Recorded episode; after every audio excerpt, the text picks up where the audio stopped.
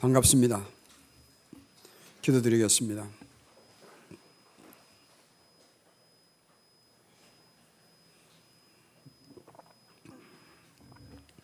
이 시간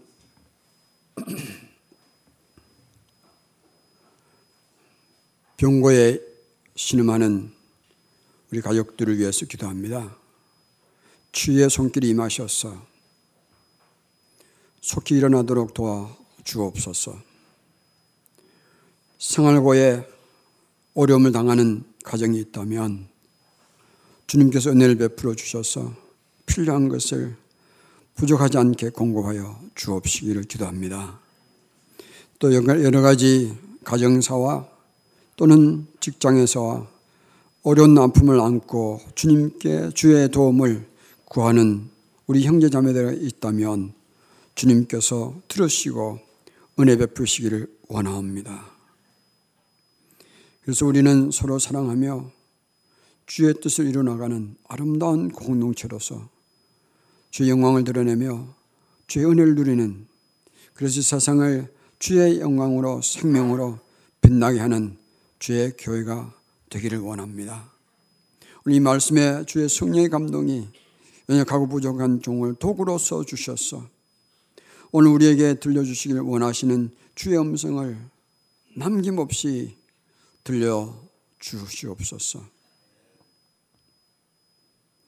우리의 모든 것의 이유가 되시는 예수님의 이름으로 기도드리옵나이다. 아멘.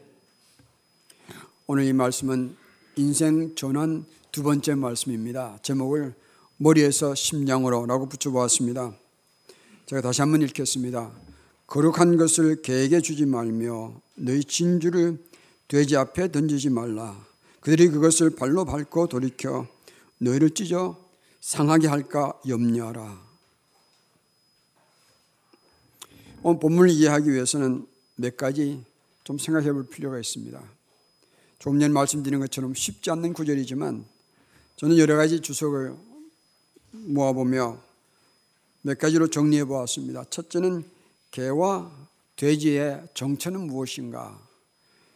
여러 가지가 많았지만 세 가지를 대표로 뽑아보았습니다. 첫째는 어떤 분들은 이 개와 돼지는 1절에서부터 5절에 나온 그 눈에 있는 들보를 빼기를 거절하는 자라고 해석하기도 하고 또 어떤 분은 여기에 성창식에 참여할 자격이 없는 자들을 의미합니다. 그렇다면 여기서 또 다른 해석이 나오는 거죠. 세 번째는 대개가 이 부분을 택하고 있습니다. 복음과 진리를 거부할 뿐만 아니라 전, 전도, 전도자들을 박해하는 자를 의미한다고 말합니다. 그렇다면 여기 우리가 몇 가지 정리해 볼 필요가 있습니다. 만약에 오늘 이 본문을 1절과 5절에서 그 나오는 본문과 상관없이 구별돼서 한다면 이런 각가지 해석이 나올 수 있을 거예요. 그러면 만약에 이것을 1절과 5절의 그 말씀과 연결시켜서 문맥상으로 본다면 전혀 다른 의미가 될 수가 있는 것입니다. 저는 후자를 택합니다.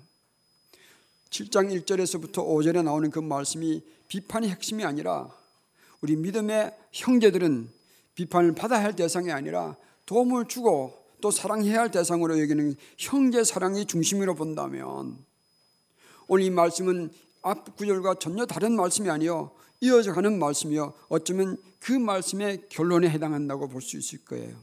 그렇게 이어 본다면 조금 전에 말씀드렸던 그 세 가지 해석에 대해서 좀 문제점을 제시할 수 있지 않겠는가 생각합니다. 첫째는 개와 돼지를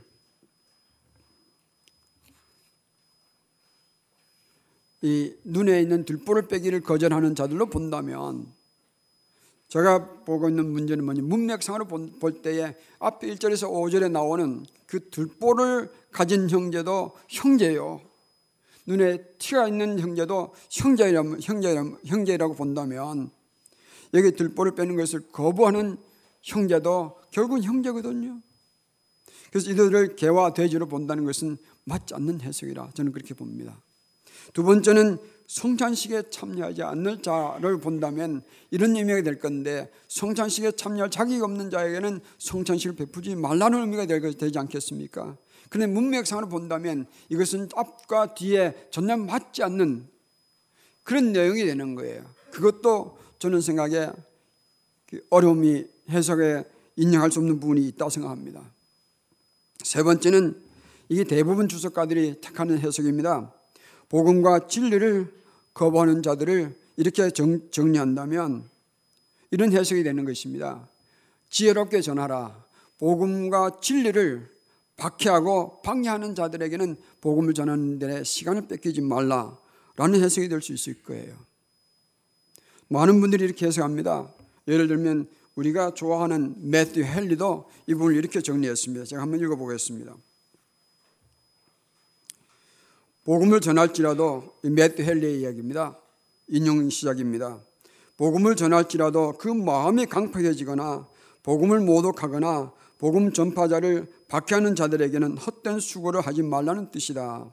그러므로 이러한 사람들을 위해서는 헛수고를 할 필요가 없으며 그 시간에 다른 사람들에게 복음을 전하는 것이 오히려 더 바람직하다라고 설명했습니다. 만약 이것을 우리가 문맥으로 본다면 좀 문제점이 있다고 생각합니다. 이렇게 정리해 보겠습니다. 그러면 우리가 복음을 전하고 다닐 때에 복음을 전할 자와 전하지 않는 자는 누가 판단해야 됩니까? 그 우리의 소관이 아니지 않습니까? 더구나 예수님께서 예루살렘부터 시작해서 유대와 사마리아뿐만 아니라 땅 끝까지 이를 복음 전하라 했는데 그 길에 전할 자와 안 전할, 안 전할 자를 구별한다는 것은 예수님께서 전하시는 말씀과 상반되지 않는 건가? 모든 족속에 가서 제자를 삼아서 제자를 삼으라고 말씀하셨는데 그 말씀을 본다면 이것도 사실은 용납할 수가 인정하기 어려운 해석이라고 저는 생각합니다. 그래서 그러면 우리가 이 말씀을 어떻게 해석할 것인가? 문맥상으로 본다면 이렇게 정리할 수 있을 거예요. 좀 전에 말씀드린 것처럼 1절에서부터 5절의 핵심이 비판이 아니라 형제 사랑이라면 그리고 이 구절이 그에 이어간다면 6절도 결국은 형제 사랑이 하는 말씀이지 않겠습니까? 그렇게 정리해 보겠습니다. 여기서 6절의 시작을 거룩한 것이라고 나오는데 거룩한 것을 어떻게 해석할 것인가? 원어를 써서 죄송합니다만 원어는 이렇게 되어 있습니다. 토 아기온. 토는 영어로 말하면 정관사가 말합니다. 아기온은 거룩하다는 뜻이에요. 다시 말해 여기서 거룩한 것이라고 해석할 수도 있고 이것을 거룩한 사람이라고 해석할 수 있습니다. 재미있는 것은 신약 성경에 나오는 성도들을 할 때 다 이 단어를 썼습니다. the를 붙여가지고 그 거룩한 자들, 다시 말하면 그 성도들라고 표현할 때 다 같은 단어를 썼습니다. 더군다나 재미있는 것은 5절에 눈에는 들보라는 형제도 단수이고요. 눈에 티가 있는 형제로 말했던 그것도 단수이고요. 오늘 이 본문에 나오는 그 거룩한 것도 단수입니다. 통일이 되어 있다 그 말이죠. 그렇다면 저는 이렇게 보고 싶습니다. 이 거룩한 것은 다른 것이 아니라 어떤 거룩한 복음, 진리도 다 보고 거룩하지만 여기서 구체적으로 1절과 5절에서 연결시켜 본다면 이 거룩한 것은 곧 뭘 말하겠습니까? 성도를 말하는 거예요. 그렇다면 이 거룩한 것은 바로 여러분과 저를 말하는 것입니다. 어떻게 우리가 거룩한 자가 되었는가? 우리는 거룩할 자격이 없지만 우리 주 예수님께서 피를 흘려서 우리를 씻어주시고 내가 너를 거룩하게 하노라 인칭해 주시고 불러주시고 그 다음에는 우리 주님 앞에 서는 날까지 이 땅에 사는 날까지 우리를 거룩하게 만들어 주시고 계십니다. 그래서 우리가 거룩한 성도가 되는 거예요. 잘나서가 아니라 은혜와 주님의 사랑으로 인해서 우리가 때로는 실수도 하고 때로는 주님의 이름, 을 더럽힐 때도 있지만 우리를 질밥지 않고 내버려 두시지 아니하고 우리를 성결하게 만들어 주시고 있는 것이에요. 그래서 우리는 성도가 되는 겁니다. 저에게는 직분이 없습니다. 그러나 저는 어떤 직분보다도 이 성도라는 직분이 가장 아름다운 직분이라고 생각합니다. 혹시 여러분들이 제 장례를 해주신다면 목사라고 안 붙였으면 좋겠습니다. 이병균 성도.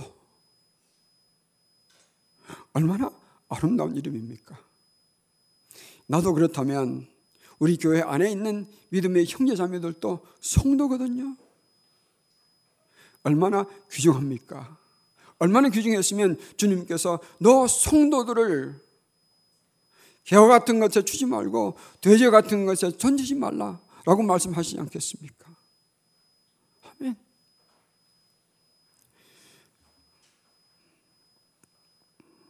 형제의 귀함을 우리가 안다면 우리 본문이 얼마나 중한 주님의 말씀인지를 알 수 있을 것입니다. 여러분 또 주님께서 말씀하셨습니다. 진주를 돼지 앞에 던지지 말라. 재미있는 것은 이 진주라는 것은 헬라어로 마가리타가 되어 있는데 영어로 마가리타라는 이름이 있잖아요. 그죠? 그 이름이 진주예요. 진주는 뜻입니다. 여기에 재밌는 것은 거룩한 것은 단수지만 진주는 복수로 되어 있습니다. 그래서 이것을 저는 이렇게 생각 합니다. 이 진주 둘이라고 말할 때 믿음의 형제 자매들을 모으면 진주와 같은 공동체가 되는 거예요. 바로 교회를 얘기한다고 생각합니다. 아멘. 그렇게 볼 때에 우리는 이 본문이 얼마나 귀중하고 저 중한 구절의 말씀인지를 알 수 있을 거예요. 여기 나오는 개와 돼지는 우리 집에서 기르는 그런 애완동물이 아닙니다. 그냥 버려져서 길거리 돌아다니며 들판을 돌아다니며 먹을 때가 되면 때를 지어서 마을로 들어와서 시래기통을 뒤지는 그런 동물들을 말합니다. 사람들이 가로막고 서면 이빨을 드러내고 달려드는 위험 동물을 말하는 것입니다. 그렇다면 예수님의 사람들이 믿음의 형제 자매들을 이런 상태로 내버려 두지 못하는 것을 말하는 것이 아니겠습니까? 성경에 보면 믿음의 식구들 버린 얘기가 가끔 나오거든요. 아마 가장 구약에서 현장 얘기를 든다면 사울이 왕이 질투심 때문에 하나님께서 기름 부은 받은 자 다윗을 내쫓았잖아요. 이방에 쫓겨다니도록 내버려 두었고 광야에서 헤매도록 버려두었고 심지어는 죽이라고까지 했는데 얼마나 비참한 얘기겠습니까? 오늘날 교회의 모습을 역으로 조명하는 것 같은 말씀이기도 합니다. 오늘날은 교회는 다툼과 분란으로 믿음의 형제를 세상 법정에 세우는 것을 주저하지 않는 때예요. 교인이 교회를 비난하고 교회가 다른 교회를 비난하는 것을 SNS로 막 올려대며 자기들은 선하고 문제없는 것처럼 이렇게 하면서 오히려 이 교회가 세상 사람들에게 초롱받는 이유들을 또다시 제공하는 이런 때가 되어버렸습니다. 만약에 우리 교회가 오늘 비록 부족하고 허물도 많고 또 모자란 점이 많지만 이 믿음의 형제자매가 주님의 교회가 이 진주와 같이 아름답고 소중하다면 우리가 서로 품어주며 못난 것은 고치도록 도와주며 비판 대신에 다가가서 사랑의 도움을 주지 않겠습니까? 우리 비판하지 말라고 해서 형제자매들을 방뇨하라는 얘기는 아니잖아요. 형제가 부족할 때 죄에 빠져 신임하고 있을 때 다가가서 어떻게 하면 이 형제를 건져낼 수 있겠는가? 어떻게 하면 이 형제를 바로 세워서 도와줄 수 있겠는가? 그런 마음으로 품을 때에 세상 사람들이 우리를 볼 때 뭐라고 생각하겠습니까? 저 주님의 교회 가면 나는 부족할지라도 저 교회가 나를 세워줄 거야. 나를 살려줄 거야. 그런 마음을 가질 수 있을 만큼 우리가 하나 된다면 아름다운 일에게 만들어지지 않겠습니까? 새로운 차원에서 주님의 몸된 교회가 주님의 사랑을 드러내고 생명체가 드러나는 이런 교회가 된다면 얼마나 좋겠습니까? 그래서 마태복음 7장에는 가슴 설레는 인생 전환 얘기가 일곱 가지 있다 말씀드렸습니다. 오늘 진주는 바로 우리들을 말합니다. 진짜 진주를 한번 본 적이 있었거든요. 정말 맑고 그 색깔이 얼마나 진하며 참 아름답다는 것을 알았습니다. 우리가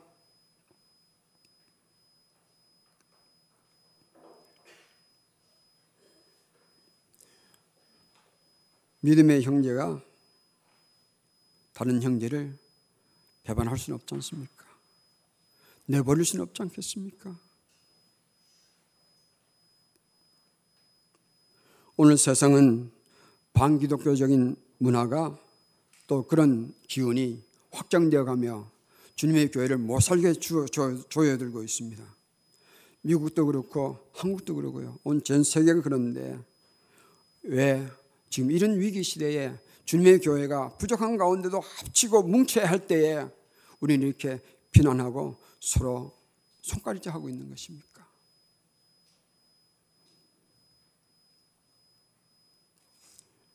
내 형제는 내 형제라. 내 자매는 내게 진주와 같다. 라고 부탁하시는 이 주님의 우리가 말씀을 마음에 새긴다면 우리는 우리 주위의 형제 자매들을 보기를 전혀 다른 관점으로 볼 수 있지 않겠습니까? 그래서 이 주님의 말씀을 내 머리로만 알았던 이 말씀을 내 심장으로 옮기면 얼마나 좋겠습니까? 어느 신학자가 얘기했습니다. 세상에서 이 지구상에서 가장 긴 여행이 긴 여행이 뭔가 사람이 머리에서부터 자기 심장까지 가는 거리다 말했거든요. 우리 심장을 마음을 정말 주님께 넓게 열고 이 말씀에 귀 기울인다면 우리의 머리에서부터 심장을 옮겨가는 대전환이 일어나기를 소망합니다. 첫째는 우리의 마음의 전환이, 전환이 일어나기를 바랍니다. 내 마음의 전환이에요. 모양을 아무리 갖춰도 마음의 전환이 일어나지 않으면 껍데기는 비슷할지라도 내용은 아니거든요. 그래서 마음의 전환이 일어나기를 바랍니다. 다시 말하면 이 말씀만 우리 귀에 마음에 담지 말고 믿음의 형제 자매를 내 가슴 속에 담는 이런 전환이 일어나기를 소망합니다. 예수님의 가르침을 그대로 마음에 담는 이것 이것이 오늘 우리에게 일어나길 바랍니다. 히브리서 2장 11절과 12절 한번 보겠습니다. 히브리서 2장 11절과 12절입니다. 히브리서 2장 11절과 12절을 우리 찾으시면 같이 읽겠습니다.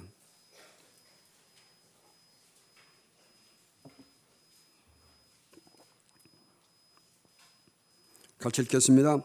거룩하게 하시는 이와 거룩하게 함을 입은 자들이 다 한 근원에서 난지라 그러므로 형제라 부르시기를 부끄러워하지 아니하시고 이르시되 내가 주의 이름을 내 형제들에게 선포하고 내가 주를 교회 중에서 찬송하리라 하셨으며 이게 주님도 성부 하나님으로부터 나오셨고 우리도 하나님부터 난 자들이 되었습니다. 왜 그런가? 예수님 보혈로 피로 그렇게 됐거든요. 그러므로 우리는 주님의 피로 산 한 형제 자매요. 한 천국 가족이 된 것을 감사드리는 것입니다. 이것을 머리만 아는 것이 아니라 우리 가슴을 알았으면 좋겠어요. 어느 성도가 꿈을 꾸었습니다.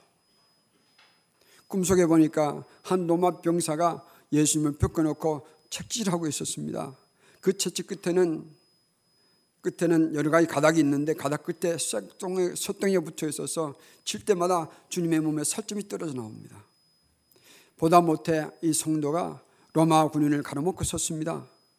예수님을 더 채찍지 못하도록 말리고 하서 이 채찍하던 병사가 자기를 돌아보는데 놀란 것이 뭐냐면 그 병사가 자기였습니다. 우리가 주님께서 사신 형제를 이렇게 개와 돼지 같은 것에 또는 사탄과 악의 권세에 찢기도 또 짓밟히도록 버려두는 것은 절망 가운데 버려두는 것은 바로 이와 같은 것이 아닌가. 주님을 다시 채찍질하는 그런 일이 아니겠는가. 이 귀가 기억하시지 않습니까? 바울이 담에서 갈 때 주님께서 그에게 뭐라고 말했었습니까? 왜 너는 나를 핍박하느냐? 여러분 바울은요 실제적으로 예수님을 직접 몸으로 핍박한 적 없었거든요. 그가 핍박한 것은 예수님의 제자들 핍박했습니다. 그런데 예수님께서는 그에게 너는 왜 나를 핍박하느냐?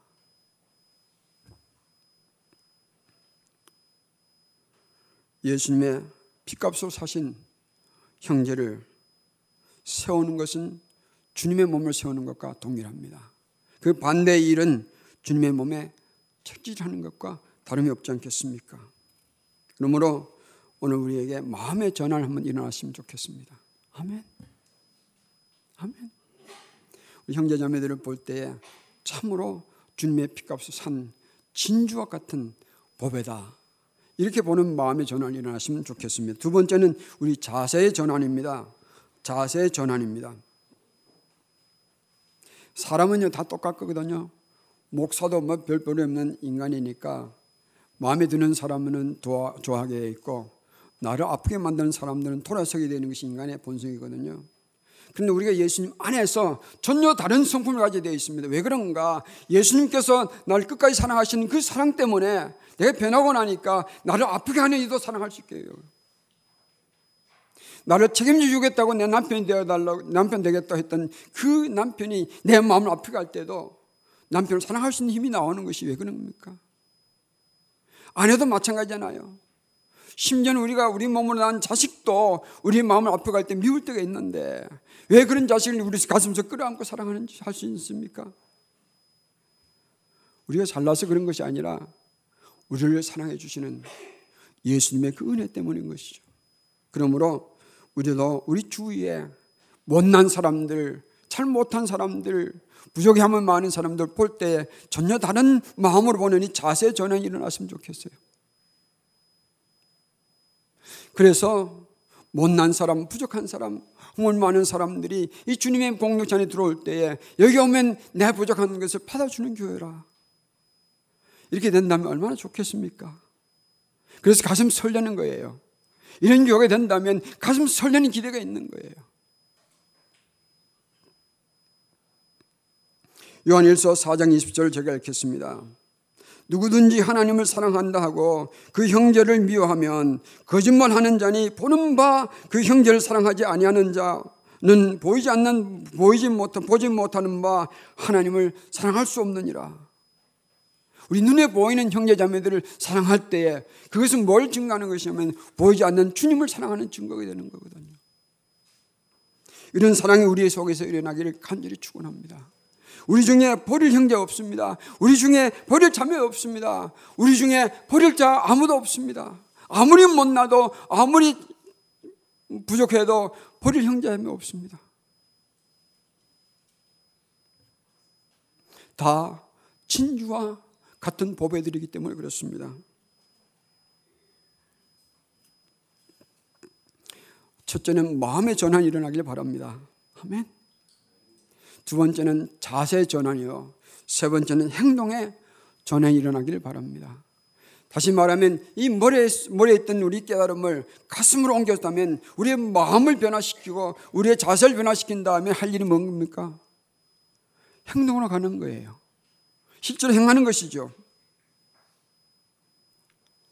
형제는 비판 대상이 아닙니다.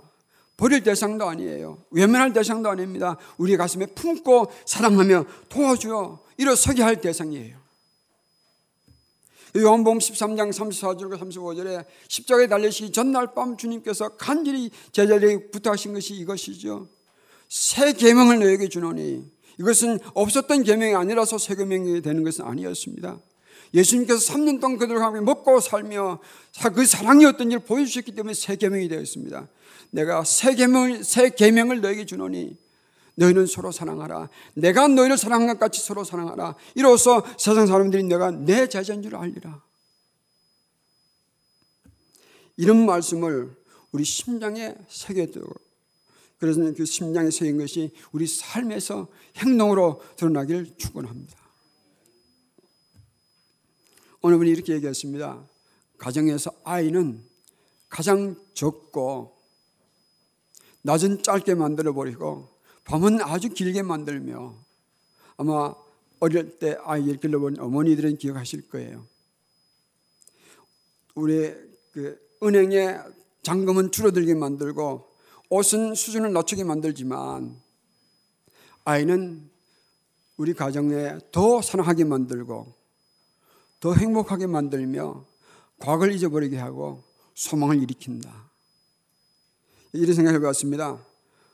목사도 마찬가지죠. 우리는 다 영적으로 어린아이 같지 않습니까? 그는 우리가 서로 사랑하며 도우며 격려하며 이렇게 세워줄 때에 이런 아름다운 가정, 더 사랑하는 가정, 더 행복한 가정, 소망이 일어나는 가정이 되지 않겠습니까? 우리 교회가 그런 교회 되기를 간절히 축복합니다.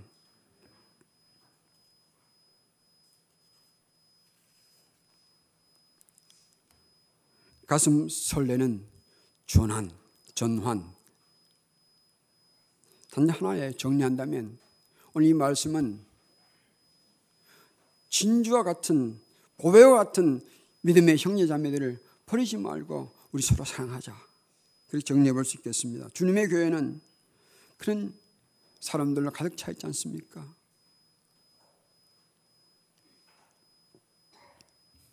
나머지 부분은 제 설교 원고를 읽도록 하겠습니다. 이렇게 적어봤습니다.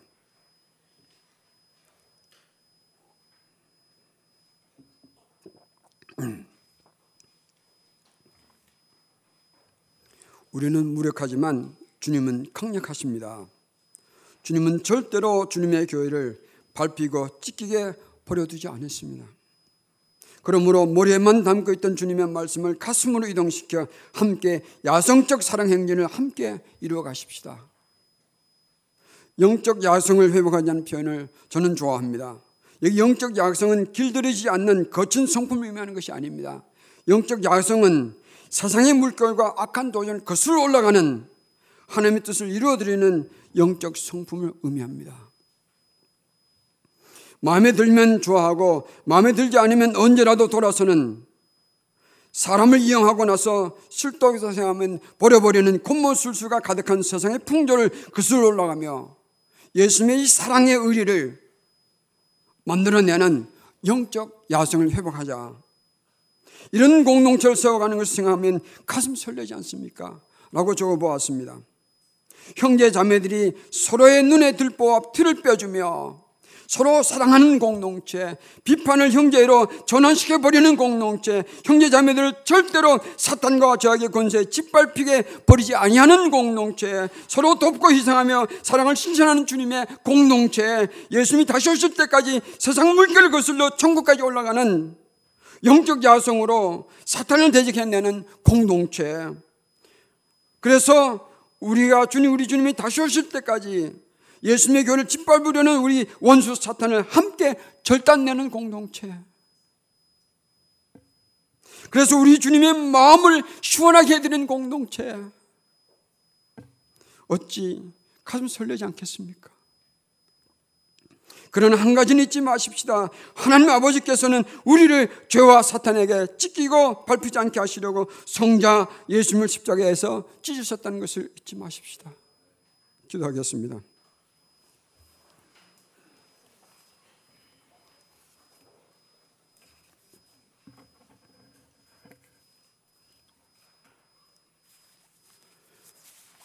못난 우리를 죄악과 사탄의 권세 아래 버리지 않으시고 불러주시고 세워주셨어.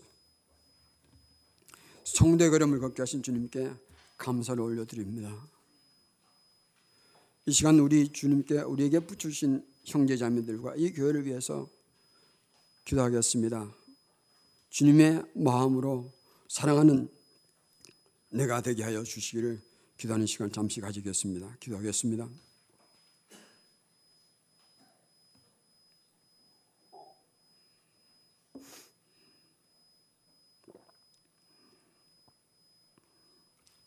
기도하실 때 혹 우리 마음에 불편한 것이 있으시면 그건 내가 차있기 때문에 그렇거든요. 주의 성령께서 나를 태워주시고 온전한 주님의 사랑을 내 마음에 채워주셨어. 부족한 할수록 부족한 형제자매들을 주님의 보혈에 시신받은 참 아름다운 천국의 보배로 여기게 해 주시옵소서. 내 생각 마음의 전환과 내 자세의 전환과 행동의 전환이 일어나도록 도와주시옵소서 강구하는 시간을 잠시 가지고 저 기도하고 마치겠습니다.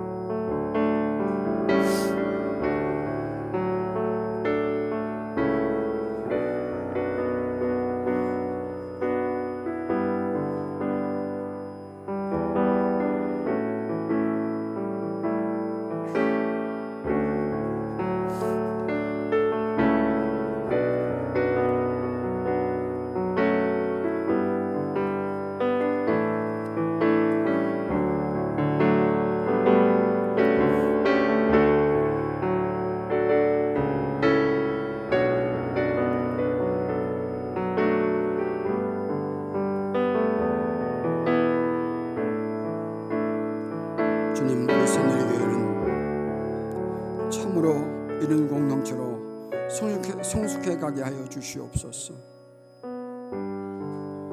누가복음 15장에 나오는 마다들과 같지 않게 하옵시며 참으로 우리 형제 자매들을 진주같이 여기며 부족한 것은 우리가 채워주며 도와주며 세워가며 찍히는 대로 밟히는 대로 버려지지 않고 챙겨줄 수 있는 공동체가 되게 하여 주시옵소서. 그래서 주님의 마음을 기쁘게 해드리는 성숙이 우리 가운데 자라게 하옵시기를 기도합니다. 우리 연약함과 부족함을 용서하여 주시옵소서. 주님의 말씀만이 주의 성령만이 우리의 심령을 변화시키고 있사오니 말씀과 주의 성령으로 우리를 새롭게 하여 주시옵소서. 가슴 설레는 주님의 공동체가 이곳에 이루어지게 하시기를 간절히 간구합니다. 우리를 도와 주시옵소서. 신실하게 진실하게 이 삶을 만들어갈 수 있도록 주님이여 도와 주옵소서. 우리에게 보내신 주 예수님의 성령님께서 우리를 독점하시고 우리를 차지하셨어.